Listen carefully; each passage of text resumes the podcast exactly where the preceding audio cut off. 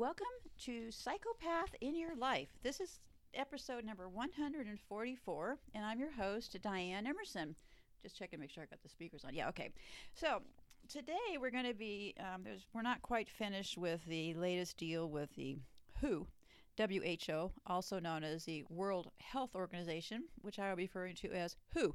I always think of that, you know, what was that, the Ghostbusters with who are you going to call? Yeah, it's kind of funny with the name, like who are you going to call? I don't think, well, I'll, leave that up to you guys, but my opinion after doing this research is I don't think I'd be calling these folks. But anyway, so thanks for all your messages.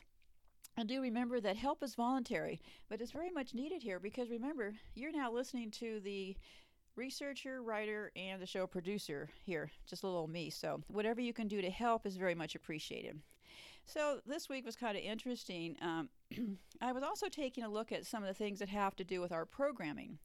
Like, how do we get some of these ideas we have in our heads? Um, and also, this program that I want to talk about today has to do with snakes. S N A K E S. Are you sitting up? Yes, snakes. You know, those things that slither around. Anyway, so some interesting photos this week. Um, I saw a couple of kids in strollers at some airport with um, water bottles on their heads, which is a unique approach. Um, and some guy was walking around with a motorcycle helmet. Now, one thing to keep in mind as far as those masks that they're wearing, the blue masks, I believe, and you know, please in the comments, um, your surgeon probably wears that mask so he doesn't spit on you during surgery, but I'm not sure about the effectiveness of all those folks with those masks, other than they make very good photo opportunities. So, anyway, so meanwhile, back at the ranch here, I was checking out WHO to see what they were up to for the weekend. They must be really exhausted because not much news out of them. So, um, but meanwhile, you know, while all this is going on in this country, the EPA, which for those of you outside of the country stands for the Environmental Protection Agency. You know, the folks that are supposed to keep the poisons out of the water and stuff. Well, they um, when when all these things take place, these little panic deals over the corona, um, other things are usually taking place. This was a pretty good one because um, the EPA is going to be signing off on four new chemicals in the PFAS family. And, you know, there's a lot of concerns about mental health as far as health concerns. And this ubiquitous chemicals have been used to make thousands of products like Teflon, Scotchgard, food packaging, water, and stain resistant textiles. An increasing volume of academic and government research has linked PFAS, PFAS, to cancer, liver disease, sounds like a great deal here, huh? Autoimmune disorders, kidney disruptions, and a range of other serious health problems.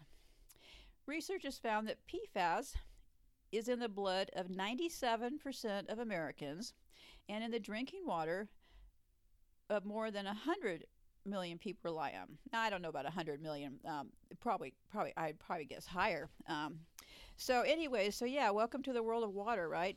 Um, you know that that was a whole psyops thing with Obama and the water thing in Flint, Michigan. You know, he acted like he was drinking the water. He wasn't drinking the water, and they also wanted us to believe that bad water just is in one particular geographic area. But let me not get off on that tangent here today. so, let's talk about snakes. Um, you're going to think, wow, snakes you know, I'd like you to test this because I, I don't. I'm not going to do research on snakes here, but I do want to. Um, the snakes have a few different um, meanings to a lot of us. Um, and snakes also, I, I, am guessing here, so I really rely on you to put in the comments.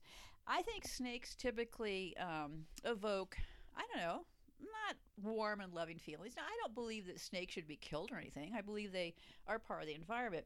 But in general, um, maybe do a little test this week um, if you're working in an office where they allow you to bring your dog in, excuse me, your dog in for the day. So instead of bringing in your Labrador or your retriever, why don't you bring in a snake into the office and just see what the general reaction is? Because my view is is that most people are not on board with snakes. Okay, now I don't run screaming around on some sort of wild thing about snakes, but they don't elicit a lot of things which we think of as terms of warm and fuzzy, okay? So you're thinking, well, why are you bringing up snakes? Well, because snakes show up in a few different places here. Um, if you'll notice on the logo for doctors, the medical profession, they use a snake. I think they use two snakes. Excuse me. which makes sense because the dual thing. And then who else uses a snake? Who? Who uses a snake? They have a they have a single snake crawling up their logo. So I started thinking about snakes. And so I looked up snakes have a few different meanings and you may have your own, so please jump in there, okay? A snake, according to zoology, which kind of is always interesting because don't forget, um, Kinsey, the guy who brought pedophilia to the world, was a zoologist, okay? So I always think about him when I think about snakes and zoology. So, okay, so a snake. It's often a serpent in the Bible. Not clear why it's a serpent versus a snake, but the creature that tempted Eve, identified in Christian tradition with Satan as a su- subtle, sly, or treacherous person. Now, I would say that's probably how I would probably view snakes, right? But there's other people who may view this snake according to um, some sort of Greek mythology or something. So you have a couple ways to go here with the snakes. But you're going to have to help decide where do you think we should go with the snake deal, okay? Um, so if you look at a picture, and these are all things that I would encourage you to just do a quick search for, okay? Because none of this stuff is hiding around here, okay? So look at those two logos. And then also in the Vatican, you'll find a picture of the Pope, and he is actually seated there, and he is surrounded by snakes, okay? So we got all these snakes, right? So I started thinking, who are these people? And last week we talked a little bit about the signaling, you know, the El Diablo. so just to clarify a little bit about that, and then I'll get out of the snakes because I know you're probably sitting on the edge of your sheets, seat snaking snakes, snakes, snakes. Okay. Basically, the Illuminati they they view regarding the sign of the horns, which is also El Diablo, and it's been used in conjunction with Satanism and satanic themes. Now, I can't say that every single person flashing this sign is a Satanist, okay? But I can say that there are Satanists and there are also people who are mimicking their behavior, like those kids in these concerts. They're they're mimicking behavior, okay? But if we've got the Satan founder, the Church of Satan founder, that guy Anton LaVey, you know, he's been depicted in several times making the gesture. And so they also use this in some Eastern mythology things, the same symbol. So we're, we're looking at probably a symbol that's being um, com- converted. So it's probably started off with one thing. And for the people who are concerned about Helen Keller and the, the deaf thing, Helen Keller never really came up with the symbols, but that's a whole different subject. So, anyway, so as I'm cruising along here, I, let's get back over here to these. Um, so, I run across this guy. I'll show you how my mad mind works when I start doing these research projects. So, we last left off with these vaccines and stuff, right? So I'm starting to look around and I'm watching these news reports, and it all kind of started with this dude named Richard Hatchett. So I see this guy, Richard Hatchett, up on the stage talking about vaccines. So at first I was kind of confused about Richard because I found him working here in this government as part of the Health and Human Services, and then I found him working for a group called CEPI, C E P I. So I went on the hunt for Richard, and then I got confused because I ran across the World Economic Forum. And the World Economic Forum, in case you want to know, they're the folks that do the G2 Global Smart City Alliances. They're they're into all the smart city stuff, okay? So, and this whole alliance thing with this World Economic Forum, which is WEF, okay, and that morphs into this this other deal down the road here. But basically, the WEF was started in 1971 and it's located in Switzerland. A lot of these people are located in Switzerland. We have this kind of a false idea that Switzerland's kind of not, not exactly what people would think it is. Okay, we'll leave it there. So, anyway, so I started following these WEF people. Well, they're pretty interesting to me because they're talking about all this artificial intelligence. And they're talking about, you know, they meet in Davos, Switzerland every year, the WEF. And you'll look up pictures and you'll see all their jets lined up there. So it's the top of the top of the top, okay? So, what their general theory is, their feeling is, and this is their quote together they will create, test, and implement global norms and policy standards to help ensure that data collected in public places is used is used safely and ethically. well, I I don't know about the ethical part because remember one thing. If everybody lets this happen, all this artificial intelligence, there is no winding this clock back, okay? So I'll keep going on here and give you some more about how these WF people think because that's how I led got led down this road to the vaccine. So they say about these smart cities, they say cities are the solution makers and test beds of the future. Hello, Australia. Wonder why they're burning all that land there? Okay. Our ability to move forward techno- technologically advancements and smart city solutions is directly related to the responsible and ethical use of technology. Well, we've already seen that the people heading technology, I'm not sure I'd count on them to be ethical, but that, that's up for you guys to decide, okay? Only by creating a joint trust, this is these same people talking, not me, based framework can we realize the full potential of smart city technologies for the benefit of all mankind in the future? And this was a quote by um, the mayor of Finland. And some of their goals, this um, little group here, WEC, um, they're making it easier for governments to um, they're, they're meeting every year because through the years numerous businesses uh, they meet every single year they, they meet more than once a year okay we know that they meet once a year I'm sure that they have quite a bit of communication going on in between. So, um, what they do is these government, sorry, these government and civil leaders, civil society lead, government and civil society leaders. Let that sink in, okay? These people are the leaders, okay? They have made their way to the high Alps to consider the major global issues of the day and to brainstorm on solutions to address this. Okay? This is the World Economic Forum. Loading up on their jets, heading up to Davos, okay? While many global institutions are notable for the breadth of nations or the powerful political leaders attending their gatherings, the World Economic Forum annual meeting, and indeed all the activities and initiatives of the forum around the world are distinguished by the active participants of government, business, and civil society figures. Continues on.